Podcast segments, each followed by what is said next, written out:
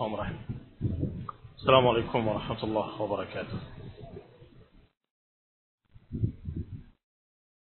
إن الحمد لله نحمده ونستعينه ونستغفره ونعوذ بالله من شرور أنفسنا ومن سيئات أعمالنا من يهده الله فلا مضل له ومن يضلل فلا هادي له وأشهد أن لا إله إلا الله وحده لا شريك له وأشهد أن محمدا عبده ورسوله صلى الله عليه وعلى آله وأصحابه والتابعين وتابع التابعين ومن تبعهم بإحسان إلى يوم الدين.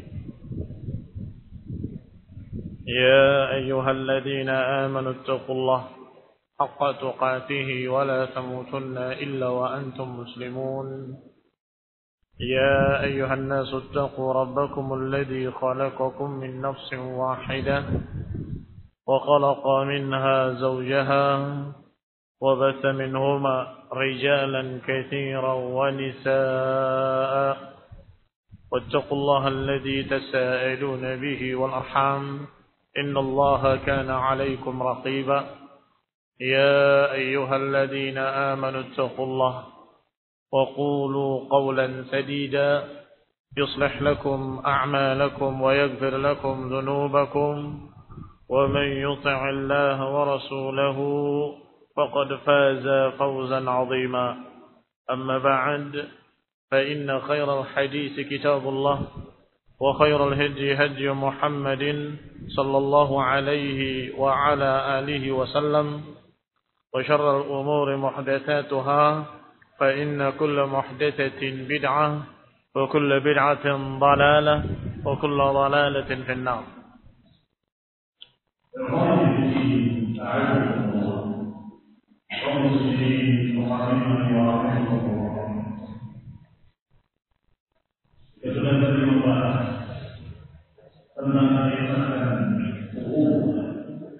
tentang يغرس الرتب من القرآن. انظر إلى المدينة واذكروا نعمة الله عليكم. إذ كنتم أعداء فألف بين قلوبكم فأصبحتم بنعمته وقدره فأصبح الجماعة سمة واحدة نعمة وتسليم dan kalian dulunya bermusuh-musuhan. Bertikai bahkan berperang Binikmat ini ikhwan Ternyata kalian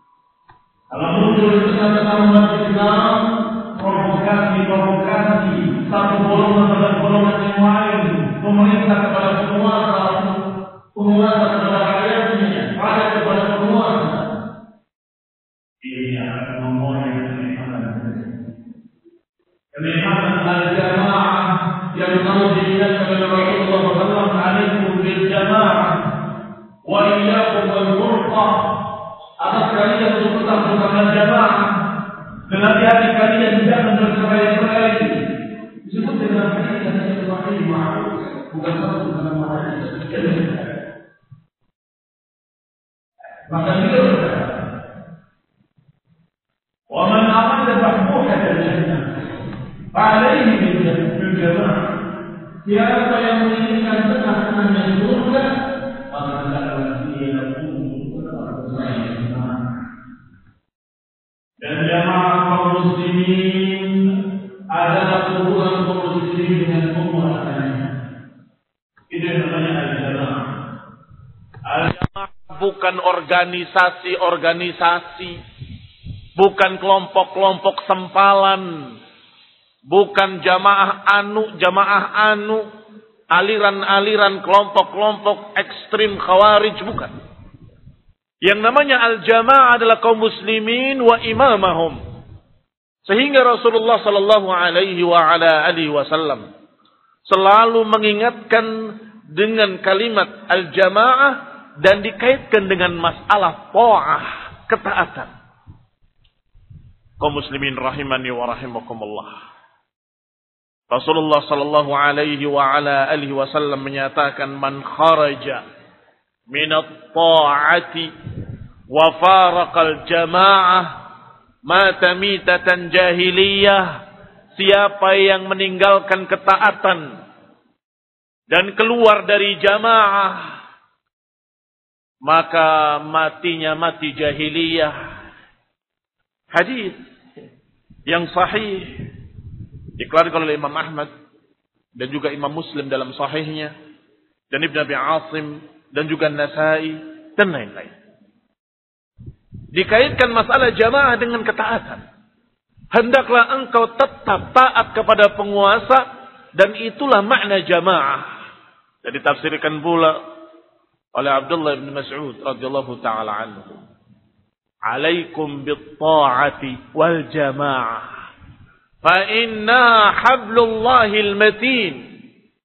Atas kalian untuk tetap taat pada penguasa dan atas kalian untuk tetap bersama jamaah karena itulah tali Allah yang sangat kuat. Tali Allah yang sangat kuat. Artinya menafsirkan ayat Allah Subhanahu wa taala wa'tasimu bihablillahi jami'an wa la tafarraqu Berpeganglah kalian seluruhnya dengan tali Allah dan jangan bercerai-berai. Ikhwani fiddin, a'azzakumullah. Ucapan Abdullah Ibn Mas'ud radhiyallahu taala anhu dikeluarkan oleh Imam Ahmad dalam musnadnya dan juga Imam Hakim dalam mustadraknya wa sahhahahu wa wafaqahu adz-Dzahabi. Imam Hakim mensahihkan dan didukung tashihnya oleh Az-Zahabi rahimahullah. Kau muslimin rahimani wa rahimakumullah. Berarti beliau menafsirkan makna hablullah tali Allah adalah al-jamaah, kumpulan kaum muslimin wa imamahum. Dan maknanya berjamaah adalah tetap di bawah kekuasaan mereka, tetap di bawah kepemimpinan mereka, tetap berpegang dengan ketaatan bil ma'ruf selama itu baik.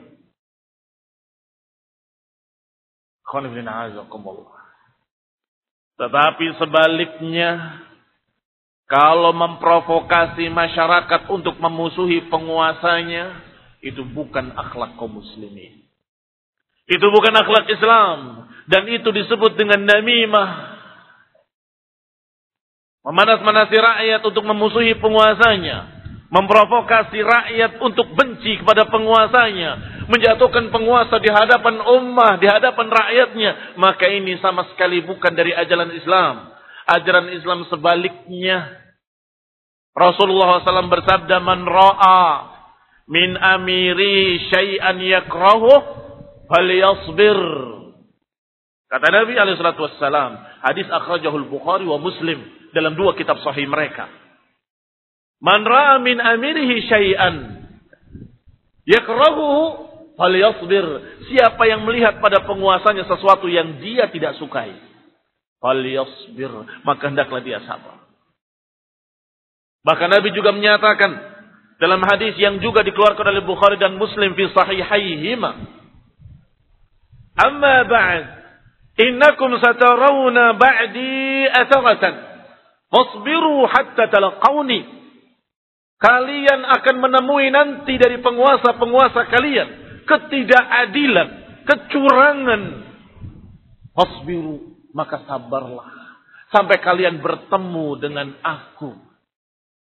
Dalam riwayat lain dikatakan hatta talaqawni alal haud. Sampai kalian bertemu aku di telaga haud di dalam jannah kaum muslimin rahimani wa rahimakumullah.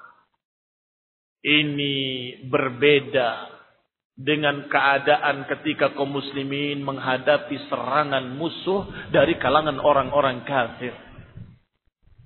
Berbeda dengan keadaan para sahabat ketika menghadapi musyrikin Quraisy.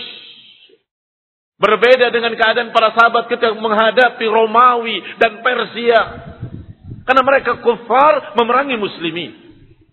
Mengganggu muslimin. Menghalangi dakwah kaum muslimin. Maka para sahabat, para pemberani singa-singa Allah berangkat jihad fisabilillah dalam sekian banyak peperangan-peperangan. Semasa hidupnya Rasulullah SAW sampai ketika wafatnya Rasulullah SAW. Masih dilanjutkan jihad. Melawan mereka dengan keberanian yang penuh. Melawan Romawi dan Persia. Melawan orang-orang kafir tapi ketika kasusnya adalah kezaliman penguasa yang masih ada tanda-tanda keislaman, maka berbeda hukum. Berbeda hukumnya tidak sama. Mengapa? Karena yang dihadapinya muslimin. Masih sholat. Ya Rasulullah. Afala nunabiduhum bisayf. Ya Rasulullah. Tidakkah kita lawan dengan pedang-pedang kami ya Rasulullah? Kata Nabi, jangan. Ma'aqamu fikumus salah. Jangan selama mereka masih menegakkan sholat. Jangan. Selama mereka masih menegakkan sholat. Itu tanda-tanda bahir. Tanda-tanda yang tampak kalau dia masih muslim adalah sholatnya. Mungkin hatinya dia munafik. Mungkin pura-pura. Itu urusan dia dengan Allah. Kita nggak tahu hati mereka. Nahkum ala zahir. Kita menghukumi zahirnya. Adapun batinnya urusan Allah subhanahu wa ta'ala. Munafik. Apa hukumnya? Boleh dibunuh? Kalau memang benar-benar munafik. Apalagi itu hanya tuduhanmu. Itu hanya prasangkaanmu yang belum tentu benar. Kalaupun benar dia munafik. Apa hukumnya? Seseorang. Yang mengucapkan ucapan-ucapan kufur. Sahabat sudah jengkel. Ya Rasulullah biar aku bunuh dia. Da'ni aqtuluh. Biar aku bunuh. Kata Nabi, jangan. Jangan. Manusia akan berkata, Rasulullah SAW membunuh sahabatnya sendiri. Karena orang-orang tidak lihat. Apa yang di dalam hati. Mereka melihat dohirnya. Sholat bersama muslimin. Puasa bersama muslimin. Berhari raya bersama muslimin. Maka akan dilihat muslimin melawan muslimin. Sehingga Rasulullah SAW menyabari keadaan mereka. Karena zahirnya masih muslim. Ikhwani fi din, a'azakumullah. Anas ibn Malik rahimahullah radhiyallahu taala anhu berkata, "Nahana kubara'una min ashabi Rasulullah sallallahu alaihi wa ala alihi wasallam." Pembesar-pembesar kami dari para sahabat memberi peringatan kepada kami, melarang kami La tasubbu umara'akum wa la taghushuhum wa la tubghiduhum. Pembesar-pembesar kami dari para sahabat memperingatkan, jangan cerca penguasa-penguasa kalian. Jangan mengkhianati penguasa-penguasa kalian. Jangan memusuhi penguasa-penguasa kalian. Wattaqullaha wasbiru. Bertakwalah kepada Allah dan sabarlah. Kurang jelas. Ucapan sahabat yang mulia Anas bin Malik radhiyallahu taala anhu. Wa sibab termasuk cercaan-cercaan yang lebih parah dari sekedar cercaan adalah namimah. Namimah itu mencerca penguasa di hadapan rakyat jelata agar mereka semua marah. Diberi provokasi-provokasi agar mereka bangkit kemarahannya. Ini kebiasaan khawarij sepanjang masa. Bahkan sifat namimah itu sendiri.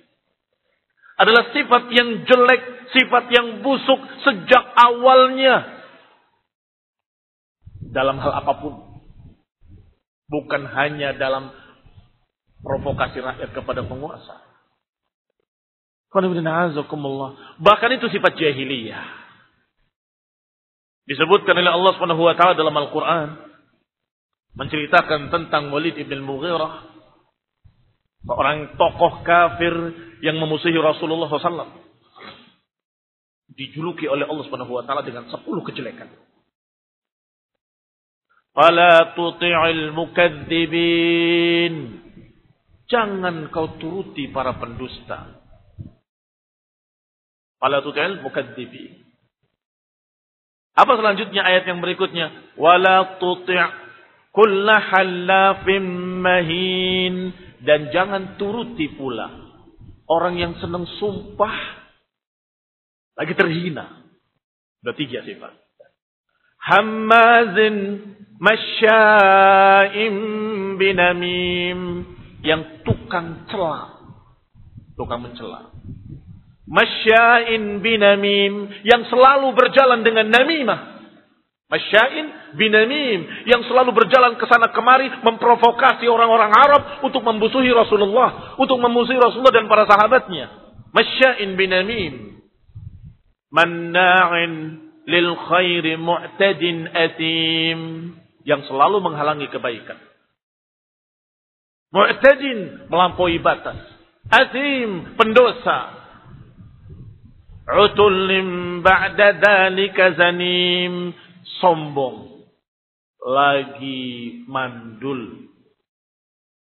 Atau zanim bukan mandul. Bukan anak yang sah. Walid bin Mughirah mendengar ayat seperti itu kaget dia. Aku dijuluki dengan sepuluh kejelekan. Semuanya memang ada padaku. Kecuali satu. Yang terakhir, Zanim. Dia datangi ibunya. Wahai ibu. Aku memang pendusta. Aku memang sombong. Aku memang memberi provokasi. Memanas-manasi mereka untuk memusuhi. Itu semua benar. Tapi apakah betul kalau aku ini bukan anak yang sah? Jawab. Sungguh demi Allah. Dia tidak pernah berdusta. Ini Walid bin Mughirah. Kafir. Tapi yakin ucapan Rasulullah SAW pasti benar. Kata ibunya, iya. Memang engkau bukan anak yang sah. Asyahid yang menjadi bukti dari pembahasan kita adalah kalimat manna'in lil khair mu'tadin asim sampai pada kalimat hammazin masya'im binamim yang tukang ngumpat dan mencela, tukang caci maki dan selalu namimah, mengadu domba manusia. Allah itu sifat jelek, sifatnya tokoh kafir yang memusuhi Rasulullah SAW. Manas-manasi rakyat untuk memusuhi penguasa. Manas-manasi kaum muslimin untuk memusuhi ulama. Manas-manasi kaum muslimin untuk memusuhi ustadznya. Ila akhirnya. Hadi. Yang haram. Yang akan merusak keadaan kaum muslimin yang akan memecah belah mereka. Ikhwani fid din, a'azakumullah kaum muslimin yang saya hormat. Bahkan disebutkan dalam tafsir ketika disebutkan oleh Allah Subhanahu wa taala daraballahu mathalan alladziina kafaru imra'ata nuhin wa imra'ata fir'aun wa imra'ata lutin kanata tahta 'abdayn min 'ibadina salihain saya ulangi. Daraballahu matalan alladzina kafaru imra'atan Nuhin wa imra'atan Lut. Aku contohkan kata Allah. Dua orang kafir atau wanita kafir. Yaitu istrinya Nuh dan istrinya Lut. Kanata tahta abdaini min ibadina salihin. Keduanya di bawah hamba-hambaku yang saleh. Karena istri di bawah pimpinan hamba-hamba yang saleh. Fakhanatahuma. Ternyata keduanya berkhianat. Ternyata keduanya berkhianat. Di dalam tafsirnya disebutkan oleh Abdullah bin Abbas. Turjumanul Quran. Penafsir Al-Quran. Yang didoakan oleh Rasulullah SAW. Allahumma faqihu fid din wa ta'wil. Ya Allah baguskan dia dalam pemahaman agama dan ajari dia tafsir. Kata Abdullah bin Abbas bahwa yang dimaksud oleh Allah fakhanatahuma mengkhianati keduanya, mengkhianati suami-suami mereka, lam yakun zina. Bukan pengkhianatan serong, selingkuh, bukan. Bukan pengkhianatan dia berhubungan dengan laki-laki lain. La. Walakin imra'at Nuh kanat tukhbir annahu majnun. Wa imra'at Lut kanat tukhbir bil-dhaif idza nazal. Pengkhianatan mereka ternyata namimah. Yang satu menyampaikan bahwa suami saya ini majnun. Suami saya ini begini. Ini provokasi. Dan ini namanya namimah. Apalagi ditambah dengan berbagai macam kedustaan-kedustaan dan berbagai macam tuduhan-tuduhan. Menjadikan manusia membenci suaminya sendiri. Membikin provokasi kepada masyarakatnya untuk membenci suaminya sendiri. Ini yang dikatakan khianah. Fakhanatahuma. Yang seharusnya menjaga suaminya. Yang seharusnya dia melindungi kehormatan suaminya. Yang harusnya suami istri itu sebagai pakaian. Antum libasun lahunna. Wahun libas. Lakunna. Alakum. Hunna libasun lakum wa antum libasun lahun. Kalian pakaian mereka, mereka pakaian kalian. Apa maknanya pakaian? Menutup aurat. Pakaian itu menutup aib, menutup kejelekan-kejelekan yang tidak pantas. Insoha, kalaupun benar ada, ditutup, dijaga kehormatannya. Apalagi ini bukan hanya membuka aib, tetapi dusta. Dibikin masyarakatnya benci kepada suaminya. Suami saya ini begini, suami saya itu begitu. Maka disebut oleh Allah fakhanatahuma.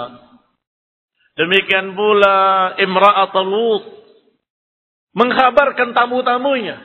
Di rumah ada tamu yang ganteng-ganteng begini, begini, begini.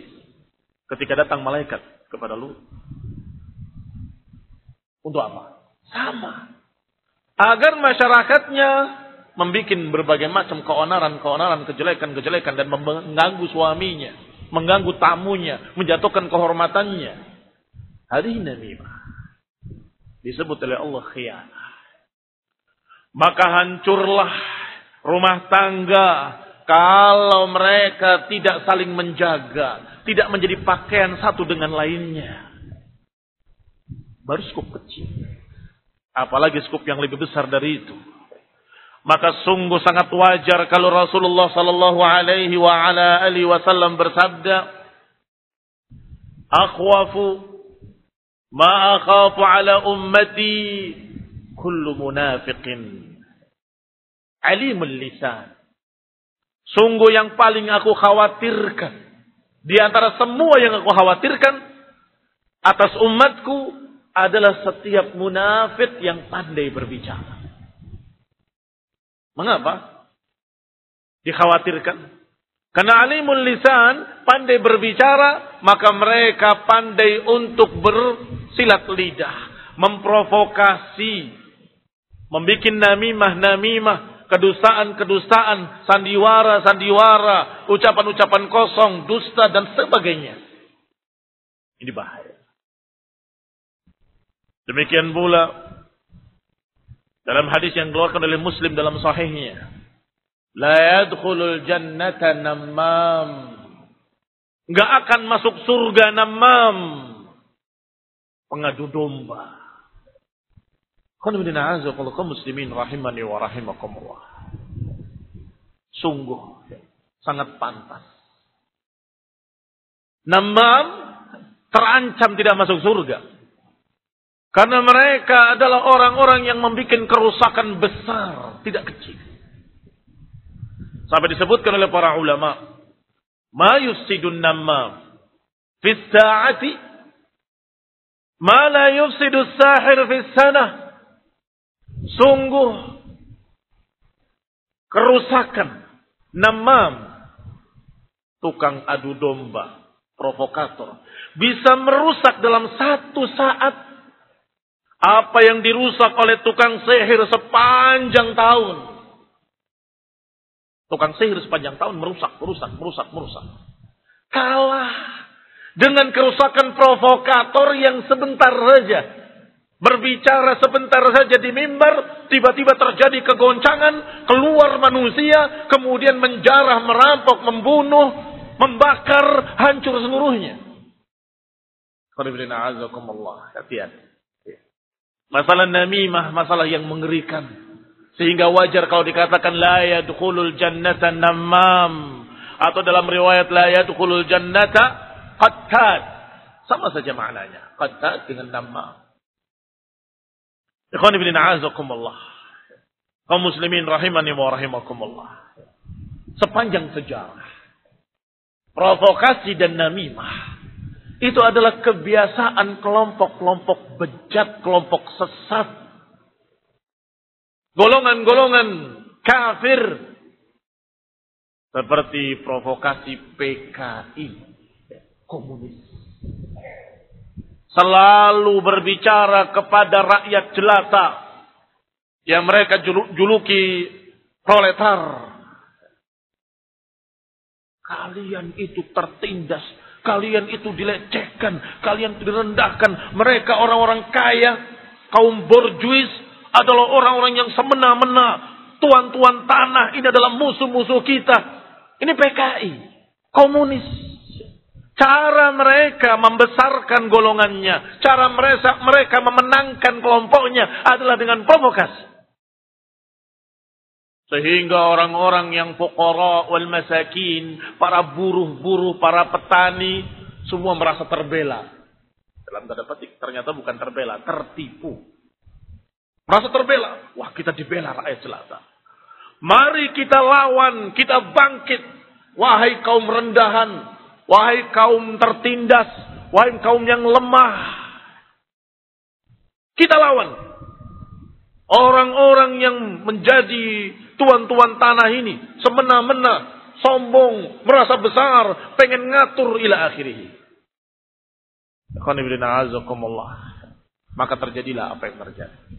Pertikaian dahsyat, pertumpahan darah yang meluas di Indonesia.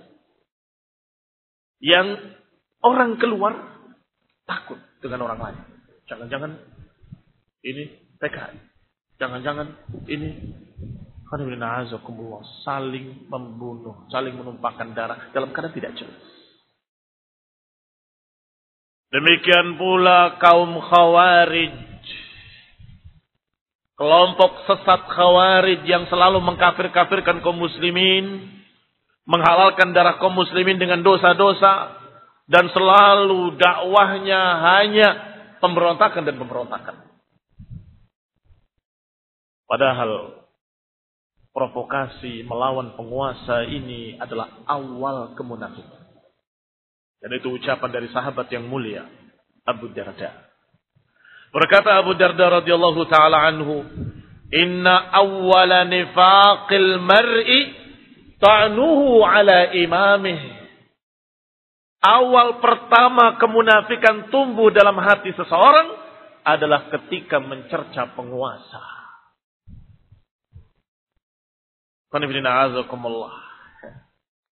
Apalagi mencaci maki dengan menyebutkan kebun binatang. Astagfirullah. Apakah itu akhlak Islam? Jangan pakai nama Islam kalau engkau tidak berakhlak dengan akhlak Islam. Jangan pakai nama agama yang mulia ini kalau mulutmu kotor, hamazin, masyain, binamim. Tukang cerca, tukang celak, tukang caci maki, provokasi. Astagfirullah. Astagfirullah. Waqala ayman. Berkata juga Abu Darda. Iyakum walaknal wulah. Hati-hati kalian dari mencerca penguasa.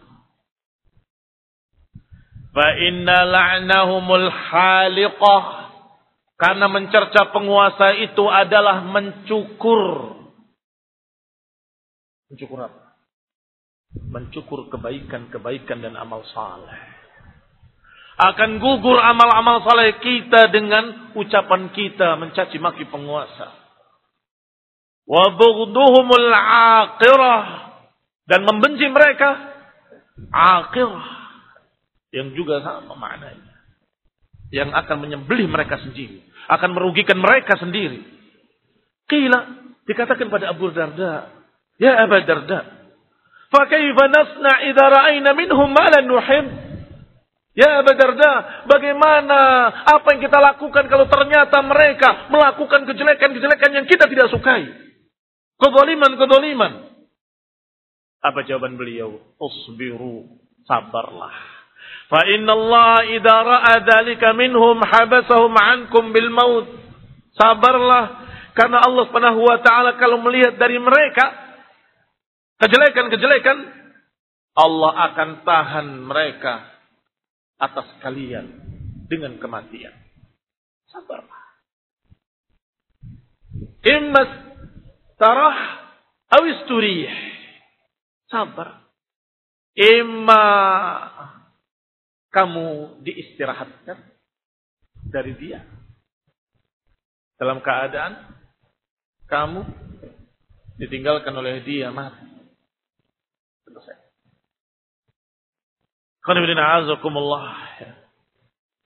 Disebutkan pula oleh Zabarqan ibni Abdullah al-Asadi rahimahullah. Kuntu inda Abi Wa'il. Aku pernah di sisi Abi Wa'il Syaqiq Ibn Salamah. Aku waktu itu karena marah, aku caci maki Hajjaj. Al-Hajjaj Ibn Yusuf Al-Thaqafi adalah panglima perangnya Yazid Ibn Muawiyah ketika itu. Yang kejam. Banyak membunuh. Kalau pidato, dia berkata, sungguh aku melihat kepala-kepala yang ranum di tengah kalian. Yang sudah layak dipetik. Ancaman. Dan betul, setelah selesai pidato, bulan bulan bulan sih. Di depan mereka dipenggal. Di depan hadirin. Walhamdulillah, penguasa kalian tidak sekejam ini. Tetapi barakallahu fikum ketika ada yang asubbul hajjaj. Aku mencaci maki hajjaj. Aku menyebutkan kejelekan-kejelekannya. Apa jawaban beliau? Abu Wa'il Syaqiq bin Salamah. La tasubbu. Jangan cerca dia. Wa ma yudrika la'allahu qala Allahumma gfirli. Maghfarallah. Jangan cerca dia. Engkau tidak tahu bagaimana kalau dia ketika sholat mengucapkan Astagfirullah. Allahumma gfirli. Dan kemudian Allah ampun. Bagaimana? Yakni dia masih muslim. Kalau masih muslim, masih sholat. Kalau masih sholat berarti dia mengucapkan astagfirullah, astagfirullah, astagfirullah. Kalau masih sholat berarti dia masih mengucapkan subhanakallahumma rabbana wa bihamdika Allahumma gfirli. Kalau dia masih sholat berarti dia masih berdoa. Rabbi gfirli warhamni wajburni warfa'ni wahdini wa'afini warzuqni. Kalau dia masih sholat, dia masih berdoa. Ihdina suratul mustaqim. Ya muslimin, ya muslimin, tinggalkan ucapan-ucapan sumpah serapah pada penguasa. Tinggalkan perkara yang akan memecah belah persatuan kaum muslimin, yang akan menghancurkan sebuah jamaah. Padahal jamaah itu nikmah, jamaah itu rahmah. Rasulullah SAW menyatakan al-jama'atu rahmah, wal furqatu adab. Yang namanya jamaah itu rahmat. Sedangkan furqah, perpecahan, itu azab. Memang kadang-kadang kenikmatan itu terasa setelah hilang. Memang sering kali kenikmatan itu terasa setelah dicabut, setelah hilang. Ketika engkau di sini, di dalam kenikmatan, gak terasa kalau ini nikmat. Kerjaannya marah, menuntut, mencaci maki penguasa, menyalahkan terus. Tetapi ketika terjadi kekacauan-kekacauan seperti naudzubillah jangan sampai terjadi seperti di Aljazair dulu, seperti di Suriah sekarang, seperti di negeri-negeri lain. Kamu pasti akan berkata betapa nikmatnya kemarin ketika kita dipimpin oleh seorang penguasa, ketika negeri ini aman, tentram, masing-masing menjalankan tugas sehari-hari, masing-masing berjalan dengan urusannya sendiri-sendiri, mencari maisha, menghidupi keluarganya, pasti akan terasa Betapa nikmatnya setelah dicabut kenikmatan itu. Tetapi agama Islam Rasulullah SAW memperingatkan sebelum terjadinya, sebelum tercabutnya, jangan sabar, jangan jangan melawan, sabar. Karena mendapatkan dari Allah berita. Dari yang maha tahu kalau kalian melawan, kalau kalian memprotes dengan terang-terangan, kalau kalian kemudian khuruj adalah hukam, maka akan terjadi kerusakan yang lebih besar, yang lebih besar. muslimin yang saya hormati. Rasulullah sallallahu alaihi wa ala alihi wasallam pernah berjalan bersama para sahabatnya. Kemudian melewati dua kuburan dan berkata innahuma la yu'adzaban wa ma yu'adzaban fi kabir. Dalam riwayat bala innahu kabir. Dua orang ini sedang diadab. Bukan diadab karena sesuatu yang besar ini sesuatu yang dianggap remeh. Padahal perkara itu besar. Artinya perkara yang dianggap remeh dan kecil oleh manusia Amma ahaduhuma fala yastatiru minal baul. Adapun salah satunya karena tidak bersih dalam buang air. Cibrat. Sehingga najisnya mengenai tubuhnya, mengenai pakaiannya. Sehingga sholatnya sekian banyak yang tidak diterima. Yang kedua. Wa amal akhar fayamshi bin namimah. Adapun yang kedua karena berjalan dengan namimah. Ini penguasa kurang ajar. Ini penguasa Walim. Ini penguasa begini. Terus dipanas-panasi. Yamshi bin namimah. Barakallahu fikum. Syed Uthaymin rahimahullah. Ketika membahas tentang ghibah. Beliau menyatakan ghibah itu dosa besar. Karena terancam dengan ancaman adab. Dan lebih besar lagi kalau yang digibahi adalah penguasa. Lebih besar lagi kalau yang digibahi adalah ulama. Apa alasan beliau rahimahullah? Kenapa kalau yang digibahinya penguasa lebih besar dosanya? Kenapa kalau yang digibahinya ulama lebih besar dosanya? Karena kalau yang digibahinya adalah para ulama, maka niscaya manusia akan menjauh dari para ulama. Berarti secara tidak langsung menghalangi manusia untuk mendapatkan ilmu dari para ulama. Berarti dia melakukan dua perkara besar. Yang pertama ghibah dan namimahnya. Yang kedua, dia menghalangi manusia dari ilmu yang dibawa oleh para ulama. Adapun kalau yang diribahinya adalah para penguasa, maka sama seperti itu. Yang pertama dia berbuat dosa karena menggibahi seseorang muslim. Yang kedua berarti engkau menjatuhkan kewibawaan penguasa. Kalau jatuh kewibawaan penguasa, maka rakyat enggan untuk mentaatinya. Kalau enggan untuk mentaatinya, akan terjadi kekacauan-kekacauan. Dan bisa jadi terjadi pula pemberontakan-pemberontakan. Perang saudara, ila akhirih. Berarti orang ini melakukan dua perkara besar. Yang pertama, dosa besar mencaci maki, menggibahi, dan namimah. Yang kedua, membuat kekacauan atau menyebabkan kekacauan di tengah-tengah kaum muslimin. Unda, ini damai. Masalahnya bukan keinginan. Keinginan kalian, keinginan kita semua damai. Tetapi asbab Sebab-sebab kekacauan itu ketika manusia tidak bisa terkontrol. Ketika dalam jumlah besar di satu tempat yang paling sedikit menghalangi sekian banyak kegiatan-kegiatan yang semestinya hari itu terjadi, semuanya terhenti. Itu sudah satu kejelekan. Masih ada sekian banyak kejelekan lain. Juga masalah taat pada penguasa. Penguasa menyatakan jangan, nggak perlulah. Nggak bisa, kita harus. Itu sudah kesalahan berikutnya. Nabi menyatakan tasma wa tuti' tetaplah taat pada penguasa. Ini agama Islam. Mengajarkan untuk tunduk pada penguasa. Wah kita memang harus tunduk terus dalam segala perkara. Astagfirullah. Kita mau berbicara dengan bahasa apa? Masalahnya untuk kepentingan kalian sendiri. Kepentingan kita sendiri. Keamanan bersama. Keamanan bersama. Kalian akan mendapatkan kebaikannya. Kita akan mendapatkan kebaikannya kalau kita berpegang dengan sunnah. kaum muslimin rahimani wa rahimakumullah. Disebutkan oleh Abu Ishaq As-Subai'i. Ini di samping dalil yang tadi. Hadis-hadis Rasulullah SAW. Yang menyatakan sabarlah, sabarlah. Ditambah dengan ucapan ulama Abu Ishaq As-Subai'i. Ma sabba qawmun amirahum illa hurrimu khairahu. Tidaklah satu kaum mencaci maki amirnya sendiri. Tidaklah satu kaum mencerca.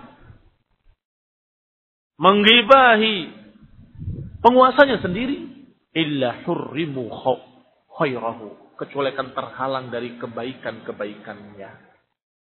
Akan terhalang dari kebaikan-kebaikannya. Dengan adanya penguasa akan ada keteraturan.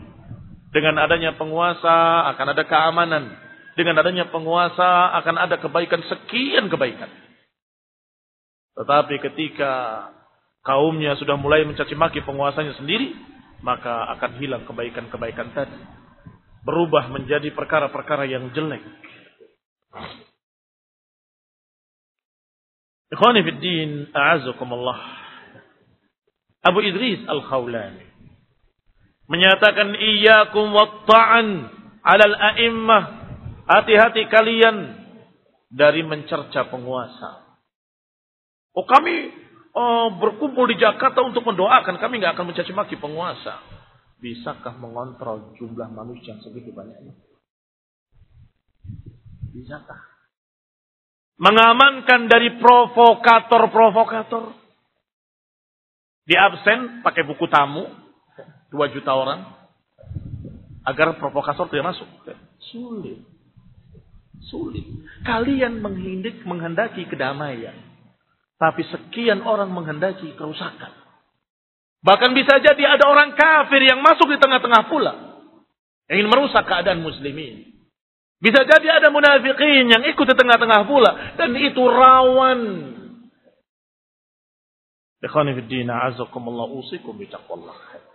Aku wasiatkan untuk bertakwa pada Allah subhanahu wa ta'ala Kata Abu Idris Al-Khawlani, "Iyyakum wat-ta'n 'ala al-a'immah, fa inna at-ta'na 'alaihim hiya al-haliqah." Hati-hati kalian dari cercaan-cercaan terhadap penguasa, karena sesungguhnya mencerca penguasa itu akan mencukur Bukan mencukur rambut kata beliau. Haliqatud din. Akan mencukur agama yang ada pada dia. Laisa haliqatus sya'ar. Bukan mencukur rambut. Ala inna ta'inun humul khaibun. Ketahuilah para pencerca, para pencaci itu adalah orang-orang yang akan merugi. Wa syirarul ashrar. Syirarul ashrar. Orang-orang yang jelek. Alhamdulillah. Emang tidak semua mereka tetapi ketika tidak bisa memilah dan memilih siapa yang datang, siapa yang tidak datang, maka muncullah orang-orang yang seperti itu. Apalagi kalau ada khawarij di tengah-tengah mereka. Apalagi kalau ada para teroris di tengah-tengah mereka. Apalagi kalau ada memang manusia-manusia yang ingin kehancuran pada negeri Indonesia ini. Dan jangan dikira kalian tidak punya musuh. Negara kita ini negara kaum muslimin terbesar. Jumlah muslimin yang ada di sini sangat besarnya, paling besar di seluruh dunia. Maka sangat banyak pihak-pihak kufar yang mengharapkan kehancuran negara Indonesia. Satu, agar rusak kaum muslimin. Kedua, agar mereka bisa memanfaatkan di atas puing-puing negara ini untuk mengambil dan menyedot keuntungan-keuntungan dari tanah Indonesia yang subur ini, dari bumi Indonesia yang banyak menghasilkan ini. Jangan bodoh. Jangan kita membantu mereka untuk menghancurkan negeri kita sendiri. Ikhwani fi din, a'azakumullah. Qala berkata Ma'ruf al-Qurhi, "Man la'ana imamahu hurimu adluhu. Siapa yang melaknat imamnya, penguasanya, maka dia akan terhalang keadilannya. Kalian bisa marah. Apakah penguasa tidak bisa marah? Kalian manusia, mereka juga manusia. Kalian marah, kemudian penguasa tidak boleh marah? Suatu saat pada titik tertentu mereka juga bisa marah. Dan kalau mereka marah mengerikan. Mengerikan. Karena mereka yang punya tentara, mereka yang punya senjata, mereka yang punya kekuatan, mereka yang memiliki segala macam angkatan bersenjata.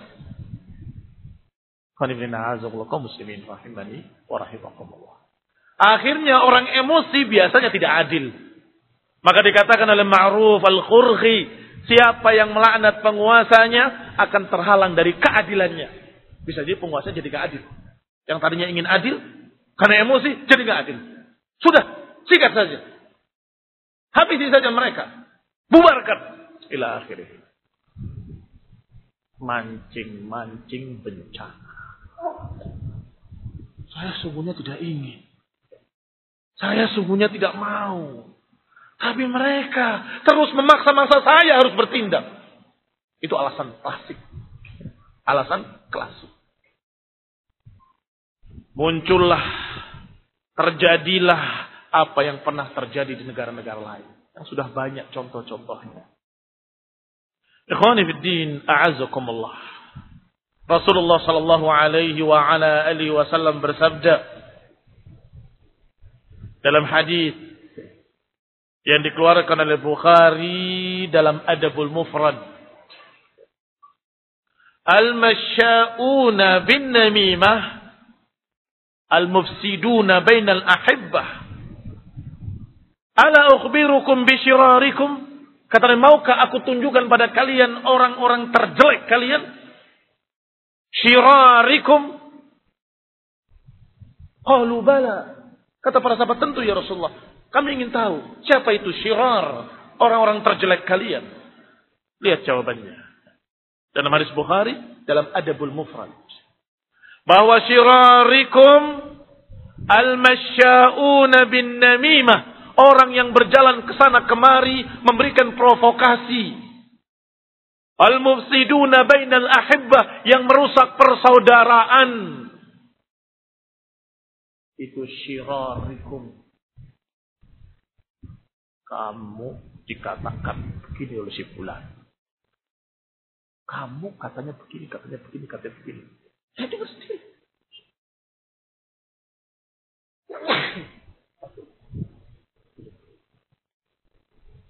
Datang ke yang lain lagi. Mengatakan dengan kalimat yang sama. Kali dengarkan ucapannya. Kamu dikatakan, kurang ngajar. Emang siapa dia di lahir? Kalimat itu direkam oleh dia. Sampaikan lagi ke musuhnya. Kamu dibilang kurang ajar. Kamu dibilang apa? Punya apa dia? Kenapa dia? Masa ngomong gitu? Wallah, saya dengar sendiri. Terjadilah permusuhan semakin besar semakin besar.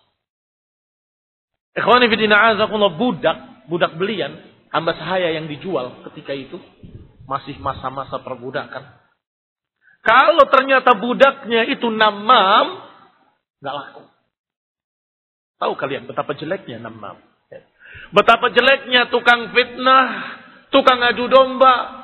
Budak belian, budak-budak kuat, tangkas, cerdas. Siapa yang mau beli, siapa yang mau beli. Dia nggak mau. Gak jadi Mengapa demikian? Karena mereka tahu namimah itu mengerikan. Pernah dikisahkan oleh para ulama. Kisah budak nama. Dijual murah. Karena dijual murah, ada seseorang yang berpikir, ah, yang penting kan saya berhati-hati dari ke mana. Yang penting kan saya bisa menolak semua berita dari dia. Saya beli dengan harga murah.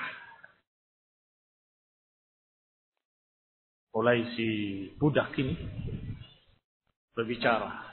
Wajin kerjanya, bantu sampai istrinya di rumah sangat senang dengan budak ini. Satu hari dia menyatakan pada suaminya, kamu tahu istrimu itu saya gak percaya kamu namam. Ya, ya apa-apa kamu gak percaya. Saya sekedar kasih tahu saja dia berencana membunuhmu dan menikah dengan orang lain. Ah, kamu itu namam, sudah saya nggak percaya. Udah, saya pesan pada kamu, hati-hati saja ketika tidur. Hati-hati ketika tidur. Jangan tidurnya. Pura-pura tidur saja. Karena bahaya. Saya nggak yakin. Ya terserah. Terus berkata pada istrinya, Ya fulana, kamu mau jadi orang yang tambah dicintai oleh suami. Ya tentu. Kamu ambil rambut jenggot yang ada di bawah sini beberapa lembar saja. Nanti saya akan bikin begini, bikin begini. Saya akan makan cinta. Tapi nanti jangan ketahuan suami. Ketika dia sudah tidur baru kamu ambil. Maka Malam hari ketika dia suaminya tidur, diambil pisau, disilak jenggotnya untuk mengambil yang di bawah. Suaminya langsung ingat ucapan budak. Ternyata benar. Langsung dia lawan dengan pedangnya, mati istrinya. Mati istrinya, keluarganya marah. Keluarga si istri. Bahwa dia membunuh salah seorang mereka. Mereka mengerahkan seluruh kerabatnya satu suku dengan senjata mereka ingin menuntut balas. Ya. Suaminya dibela oleh sukunya lagi karena merasa bahwa dia mau dibunuh oleh istrinya. Dia tidak salah. Dia mau dibunuh oleh istri, oleh anak kalian, anak perempuan kalian. Tidak mungkin kata mereka. Terjadilah perang dua suku besar hanya karena satu nama. Jangan anggap remeh masalah namimah. Dianggap anggap remeh masalah namam. Tukang adu domba. Ini baru dua suku. Bagaimana kalau dia berbicaranya antara rakyat dengan penguasa? Ini memang penguasa yang tidak adil. Ini penguasa yang kurang ajar. Ini penguasa yang begini dan begini dan begini. Maka mereka akan panas. Saya masih ingat dulu. Di zaman-zaman masih Orde Lama. Itu ada kajian. Yang dikaji adalah album kenangan. Bukan kalau Allah kalau Rasul. Ya buka. Albumnya. Isinya foto-foto. Ini ketika Soeharto di sana. Soeharto begini, begini, begini. Yang ini ketika Soeharto di sini, begini, begini. Itu mereka setelah keluar dari kajian, daurah tertutup itu, mereka semua sudah siap perang melawan penguasa. Alhamdulillah. Kemudian tertangkap mereka di bredel korannya. Ada koran kecil dulu. Pembahan yang mengalami tahu. Ya, di Jogja sana. Sebetulnya apa lupa. Isinya provokasi semuanya. Ini bin azakumullah. Sehingga yang terjadi selalu pertumbahan darah. Pertumbahan darah di Lampung. Pertumbahan darah di Jogja. Pertumbahan darah di sekian tempat. Dan tidak jauh dari kita kemarin ketika Jakarta dipenuhi dengan people power katanya, kekuatan rakyat untuk menurunkan Soeharto. Berapa banyak korbannya, berapa banyak yang terbakar, berapa banyak harta yang hilang, berapa banyak yang direndahkan kehormatannya, berapa banyak. Dan apakah sebanding dengan hasilnya? Apakah merasakan perbedaan? Hampir-hampir tidak. Mirip-mirip saja. Kurang lebih. Zaman waktu itu dengan zaman sekarang. Kaum muslimin rahimani wa rahimakumullah. An-namimah kata Nabi. Orang-orang yang namam dikatakan syirarukum sejelek-jelek kalian. Ala ukhbirukum bi syirarikum. Maukah aku beritahu kalian siapa orang yang terjelek di tengah kalian? Al-masya'una bin namimah, al-musiduna bainal ahibbah, penyebar adu domba, penyebar fitnah dan yang merusak hubungan antara orang-orang yang bersaudara. Bagaimana kalau yang dirusak bukan hanya hubungan orang yang sedang bersaudara, tetapi satu negara hancur. Ikhwani fid din, a'azakumullah. Kaum muslimin rahimani wa rahimakumullah. Disebutkan dalam satu riwayat dari Al-Hasan Ibn Ismail Ar-Rubi'i. Qala li Ahmad ibn Hanbal. Imam ahli sunnah wa sabir lillahi tahta al-mihnah seorang ulama, tokoh penyebar sunnah, imam sunnah yang sabar dalam fitnah, berkata, Ajma'a sab'una rajulan min at-tabi'in wa a'immatil muslimin wa fuqaha'il amsar ala anna sunnah allati tuwfi 'alayha Rasulullah as-sabru tahta liwa'is sultan ala makana minhu adlun au jawr. Kata beliau, ajma' telah ijma' 70 orang dari kalangan tabi'in, dari para imam-imam kaum muslimin, dari fuqaha ahli-ahli fiqih kaum muslimin di seluruh negeri-negeri. Mereka semua sepakat bahwa yang sunnah yang Rasulullah SAW wafat di atas sunnah ini. Artinya tidak mansuh. Tidak terbatalkan. Sampai beliau meninggal, tetap sunnah ini dipegang. Yaitu sabar menghadapi penguasa. Dan sabar di bawah bendera penguasa. Apakah penguasa itu adil atau zalim? Ajma'a Bukankah, bukankah kalian wahai kaum muslimin meyakini bahwa hujjah-hujjah, dalil-dalil dalam Islam itu ada empat Quran, sunnah, ijma, qiyas. Qiyas yang sahih. Qiyas bisyurutih. Qiyas dengan syarat-syaratnya. Bukankah kalian sering berkata, kiai-kiai di mimbar-mimbar, bahwa kita berdiri di atas empat pokok. Quran, sunnah, ijma, qiyas. Ini ijma para tabi'in, para ulama, para fuqaha. Semuanya berkata bahwa sunnah yang diajarkan oleh Rasulullah SAW.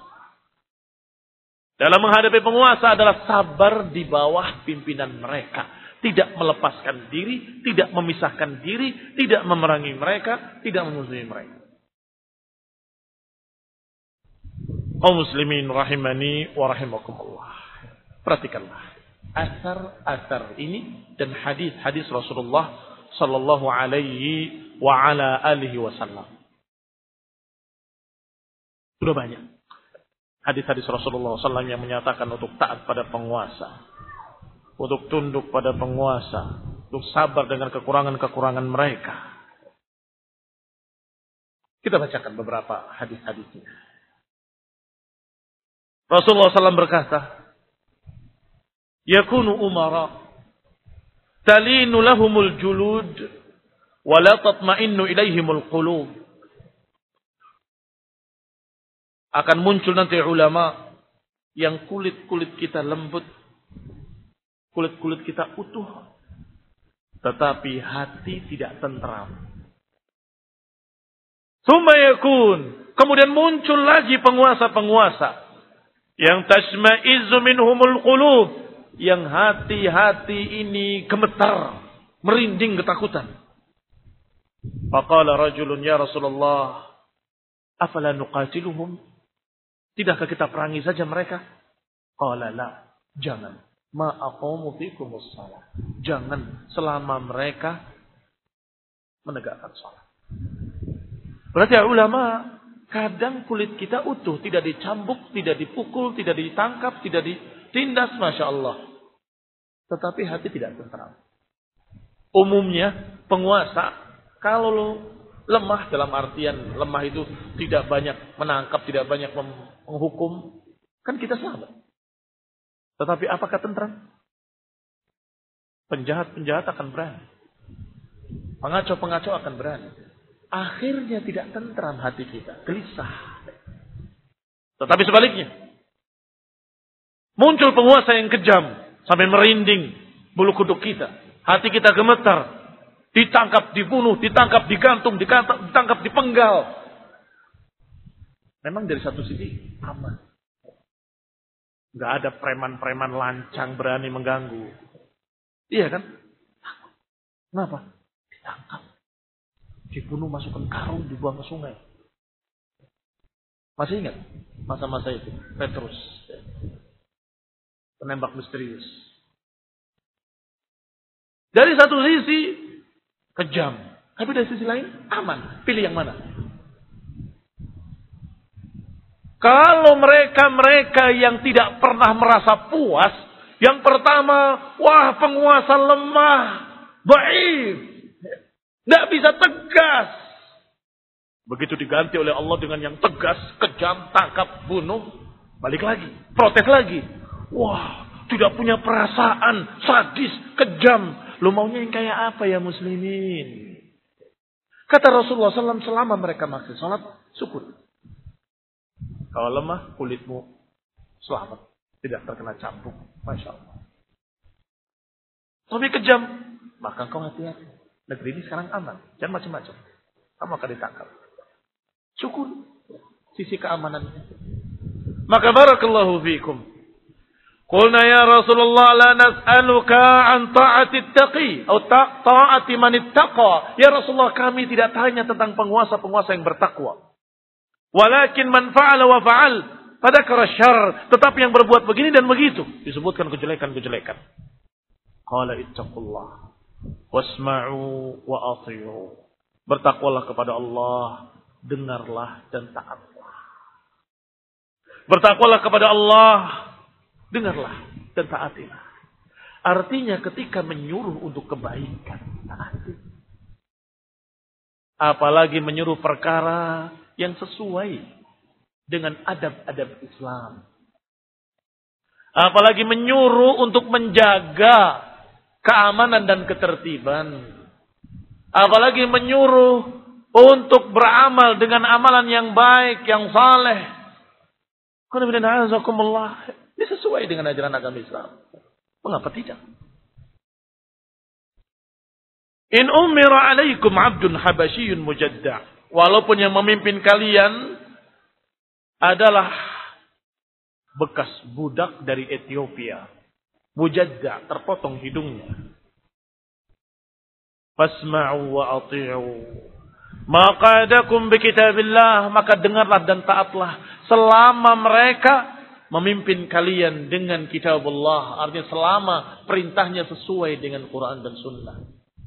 Karena kalau menyelisih Quran dan Sunnah, kita tidak taat.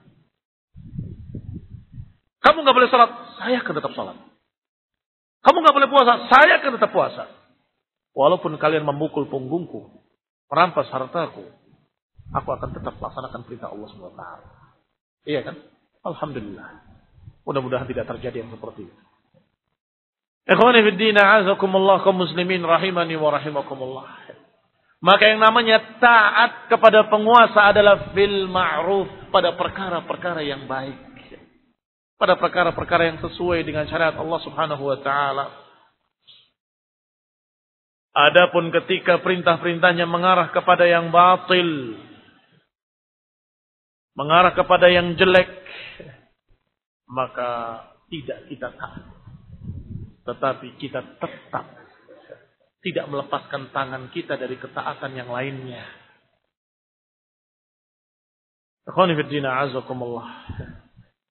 Diancam oleh Rasulullah sallallahu alaihi wa ala alihi wasallam.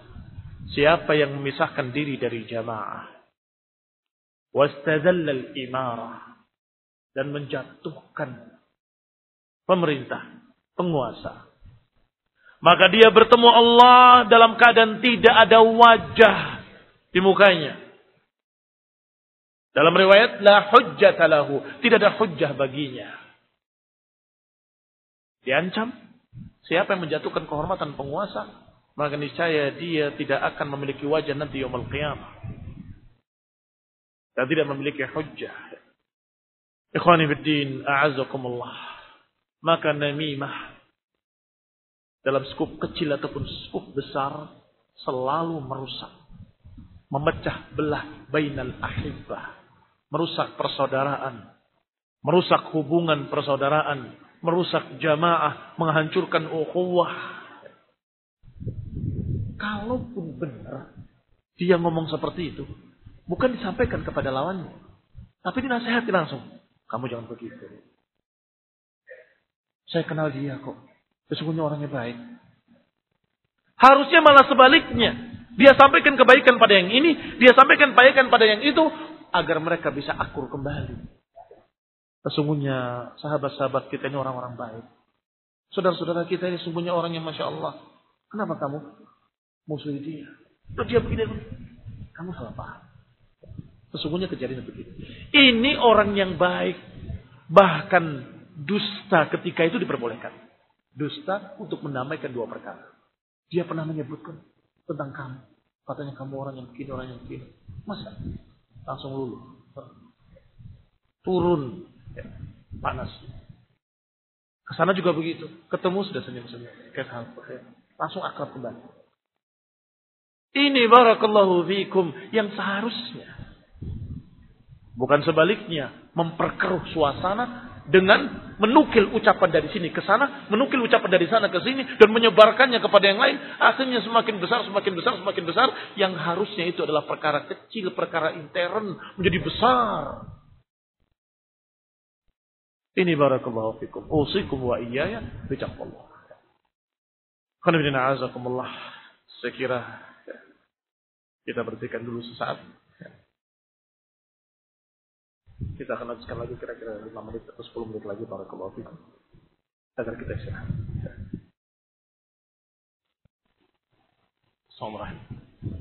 Assalamualaikum warahmatullahi wabarakatuh. إن الحمد لله نحمده ونستعينه ونستغفره ونعوذ بالله من شرور أنفسنا ومن سيئات أعمالنا من يهده الله فلا مضل له ومن يضلل فلا هادي له وأشهد أن لا إله إلا الله وحده لا شريك له وأشهد أن محمدا عبده ورسوله صلى الله عليه وعلى آله وأصحابه والتابعين وتابع التابعين ومن تبعهم بإحسان إلى يوم الدين. يا أيها الذين آمنوا اتقوا الله حق تقاته ولا تموتن إلا وأنتم مسلمون. يا أيها الناس اتقوا ربكم الذي خلقكم من نفس واحدة وخلق منها زوجها وبث منهما رجالا كثيرا ونساء. واتقوا الله الذي تساءلون به والأرحام. إن الله كان عليكم رقيبا. يا أيها الذين آمنوا اتقوا الله وقولوا قولا سديدا. يصلح لكم أعمالكم ويغفر لكم ذنوبكم. ومن يطع الله ورسوله فقد فاز فوزا عظيما. أما بعد فإن خير الحديث كتاب الله وخير الهدي هدي محمد صلى الله عليه وعلى آله وسلم وشر الأمور محدثاتها فإن كل محدثة بدعة وكل بدعة ضلالة وكل ضلالة في النار. Ikhwani fi din, a'azakumullah. Kaum muslimin rahimani wa rahimakumullah. Sebagai penutup kita ingatkan bahwa akhir-akhir ini banyak provokasi. Akhir-akhir ini banyak berita-berita yang simpang siur. Isu tentang ini dan isu tentang itu. Sehingga dinasehatkan oleh Allah Subhanahu wa taala bahwa ketika kita mendengar berita-berita yang seperti itu yang ta'ummul balwa yang berkait dengan banyak orang maka jangan asya'u bih. Walau rudduhu ila Allah ila Rasul wa ila ulil amri minhum la'alimahu alladhina yastanbitunahu minhum Mengapa kata Allah? Kalau ada berita-berita apakah amni awil khawf? Apakah keamanan atau ketakutan? Ada bih langsung disebarkan. Walau rudduhu ila rasul wa ulil amri minhum. Kalau saja dikembalikan kepada Rasul, lihat dalil-dalil. Atau ila ulil amri minhum. Kepada pemegang urusan. La'alimahu alladhina yastanbituna minhum. La'alimahu alladhina yastanbitunahu minhum. Ini saya akan tahu ahlinya bagaimana beristimbat hukumnya. Bagaimana menyimpulkan hukumnya akan. Sehingga ada yang memang provokator ingin menyebar, menyebarkan berbagai macam provokasi dengan sengaja. Ada yang tidak sengaja. Main sebar, sebar di WA. Ada berita gini, sebar. Ada berita gini, sebar. Hati-hati. Jangan sampai engkau menjadi ahadul ini Salah seorang dari dua pendusta. Yang kirimnya berdusta, kamu ikut menyampaikan. Kamu tahu itu benar? Enggak tahu. Apakah itu isu yang pasti benar? Belum tentu. Tetapi kebiasaan dianggap murah, dianggap tidak pakai tenaga, tinggal sentuh langsung terkirim ke grup. Rombongan grupnya ada seribu orang. Sekali sentuh, kamu sebarkan kedustaan pada seribu orang. Ini barakallahu fikum. Juga fenomena yang mengerikan di akhir-akhir ini. Sehingga kalau kita bicara terhadap orang-orang yang awam, mungkin masih wajar karena kebodohan mereka. Kok bisanya? Orang-orang yang ngaji, sudah belajar sunnah, sudah belajar tauhid, menyebarkan berita-berita seperti itu. Khususnya yang berkaitan dengan penguasa. Oh penguasa bertingkah begini, penguasa bertingkah begitu. Ini bukti-buktinya segala macam. Yang kayaknya seperti bukti. Padahal bukan. Dan kamu ikut menyebarkan. Yang dikirimannya semua, termasuk ustadznya dikirimi. Ini apa yang maksudnya? Apa dia yakin ini benar? Maka dia harus kita lihat laisa kullu ma yusma yuqal. Tidak semua yang didengar harus disampaikan. Tidak semua yang didengar harus disampaikan. Apa yang kita dengar tidak semuanya kita masukkan dalam hati. Ada berita-berita yang kosong yang kita buang. Apa yang sudah kita masukkan dalam hati tidak semuanya kita sampaikan. Kata ada perkara-perkara yang khusus buat kita, bukan buat orang lain harus ada saringan dari telinga ke mulut kita. Jangan langsung apa yang masuk telinga keluar di mulut. Keluar di WA. Keluar di grup. Keluar di mana lagi? Qanifidina kaum muslimin rahimani wa rahimakumullah. Madhab ahlul hadis. Madhab ahlul hadis kata Syekhul Islam rahimahullah Tarkul khuruj. Tidak khuruj alal hukam.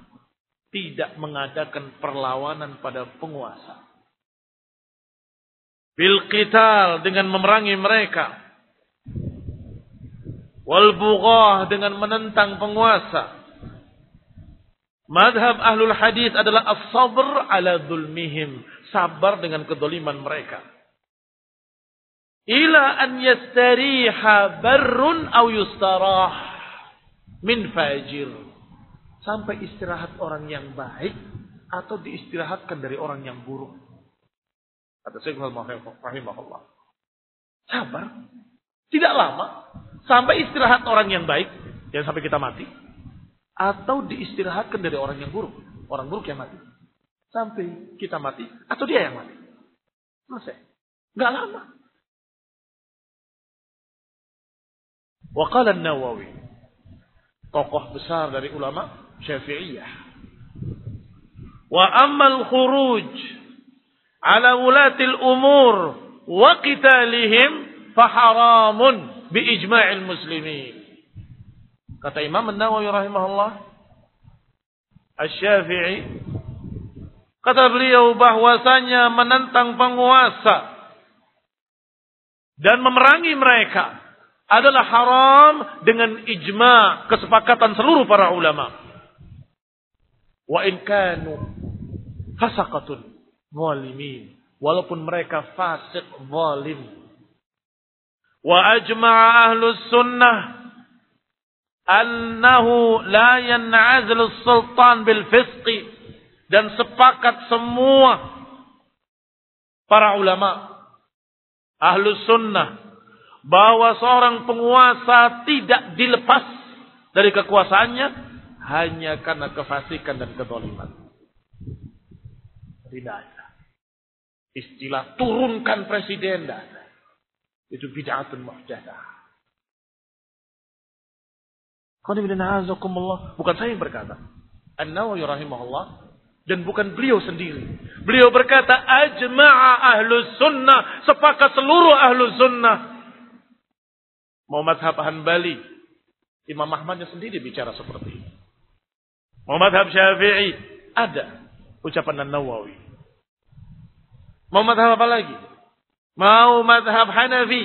Ada aqidah tahawiyah. Syarah aqidah tahawiyah. Silakan baca. Ada bab khusus untuk sabar menghadapi penguasa yang zalim. Tidak batal kekuasaannya karena dosa-dosa. Tidak batal kekuasaannya karena keboliman. Tidak batal kekuasaannya karena kefasikan. Tidak. Selama mereka masih sholat. Selama mereka masih muslim. Maka kita diperintahkan untuk sabar. Tetapi kan ada kerugian begini, begini, begini, begini. Iya. Tetapi kalau engkau melawan. Yang dirasakan dari kerugian kaum muslimin lebih besar. Mesti. Dan itu sudah hitungan syariat akan lebih besar. Akan lebih dahsyat. Berkata juga An-Nawawi.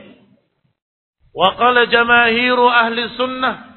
Berkata jumhur ahli sunnah. Min fuqaha wal muhaddithin wal mutakallimin. Dari kalangan fuqaha maupun dari kalangan ahli hadis. Walaupun dari beberapa mutakallimin. La yan'azilul imam bil fisqi wa dhulmi wa ta'tilil huquq. Imam tidak dilepas. Penguasa tidak dilepas dari kekuasaannya karena kefasikan. Tidak dibatalkan kekuasaannya karena kefasikan, karena keboliman, karena penolakan hak-hak. Wala dan tidak dicopot dari kekuasaannya. Wala yajuzul khuruju alaih dan tidak boleh memberontak kepadanya dan tidak boleh keluar menentang kepadanya. Bal yajib wa'adhuhu wa takhwifu. Yang wajib adalah menasehatinya. Memperingatkannya secara langsung. Kenapa harus secara langsung? Karena kalau engkau di hadapan umum berbicara, itu bukan lagi nasihat, itu namimah provokasi, ingin memanasi rakyat untuk memusuhi penguasa. Saya nasihati penguasa yang zalim dan durjana. Saya ingatkan penguasa, tapi di hadapan ribuan umat, apa namanya ini? Nasihat? Itu bukan nasihat. Kata Nabi Shallallahu Alaihi wa ala alihi Wasallam, "Man yansah lidi sultanin falyakhud biyadi." Siapa yang menasehati penguasa, pegang tangannya. Maksudnya langsung. Langsung disampaikan padanya. Wa in sami'a minhu fadak. Wa illa fala alaih. Kalau dia mau dengar nasihatmu, itu yang kita harapkan. Kalau tidak, tunai kewajibanmu. Tidak ada apa-apa atasmu, maksudnya engkau sudah menyampaikan kewajiban. Selesai. Wa ma'alaina illa al Tidaklah atas kita kecuali penyampaian. Sampaikan. Kalau dia menerima, alhamdulillah. Enggak menerima, ya Allah, aku sudah sampaikan. Selesai. Tugas kita. Ikhwani fiddin, a'azakumullah. Berkata juga Abu Bakar Al-Ajurri dalam kitabnya Asy-Syariah. Wa man sabara ala jawril a'immah وحيف الأمراء ولم يخرج عليهم بسيفه ودعاء ودعا للولاة بالصلاة كان على الطريق المستقيم إن شاء الله Beliau menyebutkan ciri-ciri ahlu sunnah. Yang lurus. Kata Al-Ajurri, siapa yang sabar menghadapi penguasa yang zalim? Siapa yang sabar menghadapi kecurangan para para penguasa? tidak keluar menentang mereka, tidak membawa senjata menghadapi mereka, dan mendoakan dengan doa yang baik untuk mereka, maka berarti orang ini di atas jalan yang lurus. Maka berarti orang ini di atas jalan yang lurus insya Allah. Untuk melihat seseorang masih lurus, lima. Sabar terhadap penguasa, tidak keluar mentang penguasa, tidak mengangkat senjata kepada penguasa, mendoakan doa-doa baik kepada penguasa.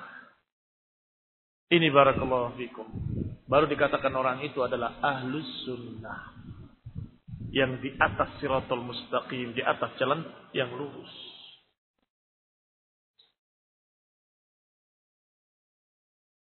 Umar ibn Yazid Abu Hafsin mengatakan aku mendengar Al Hasan Al Basri, seorang tabi'i rahimahullah.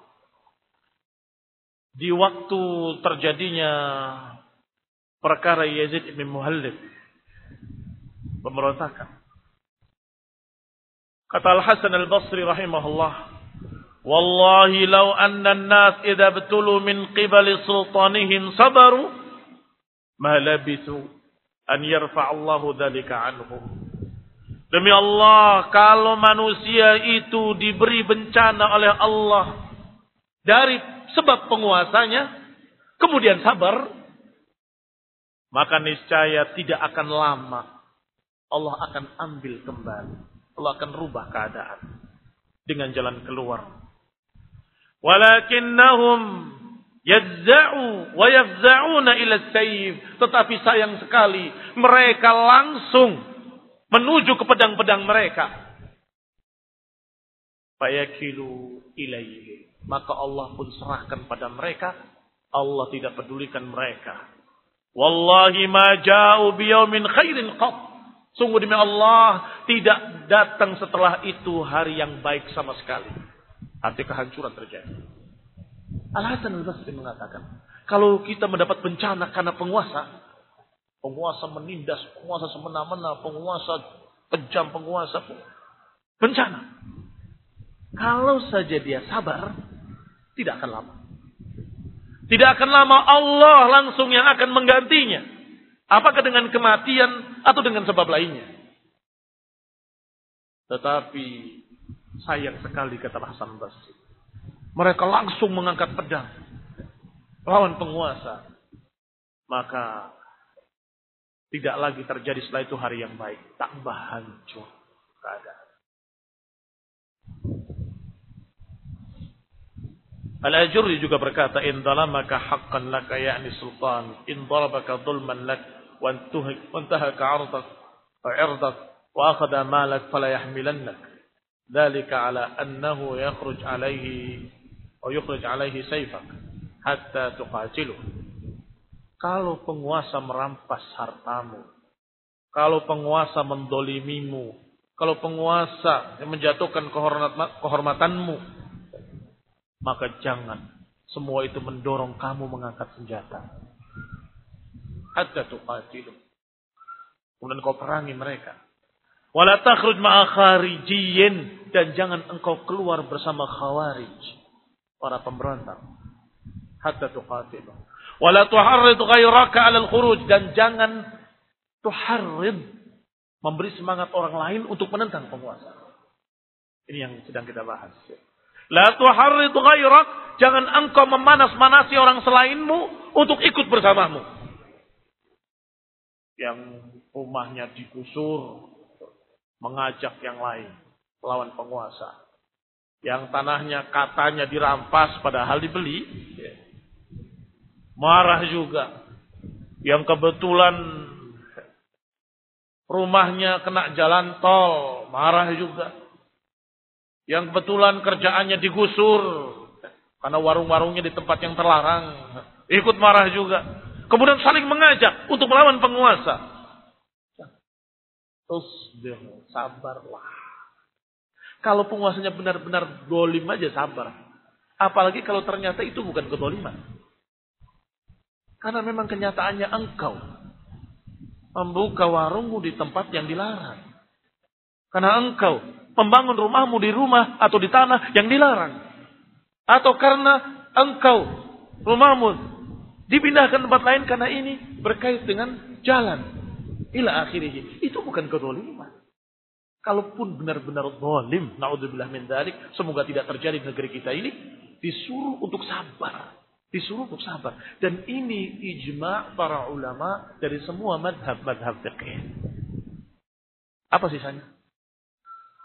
Nggak ada sisanya kecuali kalimat sami'na wa ata'na. Selanjutnya silahkan dengan pertanyaan-pertanyaan.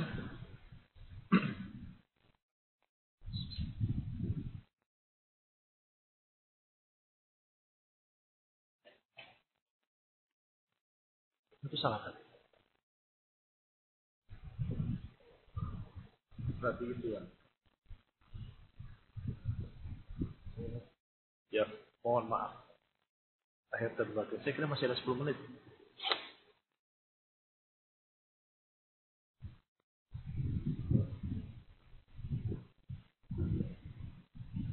Bolehkah kita sholat di belakang seorang jamaah yang meyakini makna la ilaha illallah dengan la Mawjud illallah, la ma'bud illallah, la maqsud illallah. La ma'bud illallah ini sangat benar. Sangat benar. Tidak ada yang disembah kecuali Allah SWT. Itu makna la ilaha illallah. Ya sangat boleh sholat di belakang dia. Ahli sunnah ini berarti. Benar. Tapi kalau sekedar la mawjud illallah, ini salah. Kenapa salah? Karena terlalu sempit intinya. Nanti akan terlalu sempit.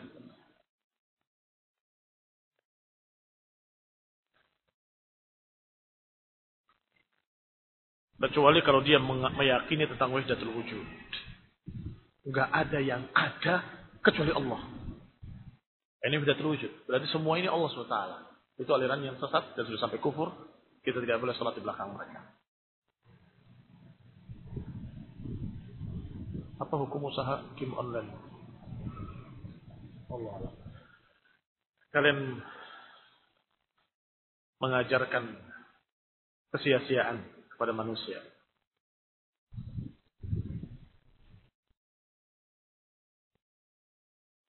Apakah ada ketika di alam kubur pertanyaan imam kalian siapa? Imam kalian. Saya tidak tahu. Yang saya tahu adalah man rabbuka? Man, man nabiyuk man nabiyuk siapa nabimu? Apa agamamu? Tiga. Apa agamamu? Uh, siapa Tuhanmu? Man rabbuk siapa agamamu? Dan siapa nabimu? Kecuali kalau imam dengan makna Rasul. Siapa imam Rasulullah SAW benar jadi kalaupun ada lafaz imam kalian Niscaya yang dimaksud adalah Rasulullah Sallallahu Alaihi Wasallam. Ada lagi? Baik, jazakumullah khairan. Subhanakallahumma hamdika. Asyhadu an la ilaha illa anta astaghfiruka wa atubu ilaik. Wassalamualaikum warahmatullahi wabarakatuh.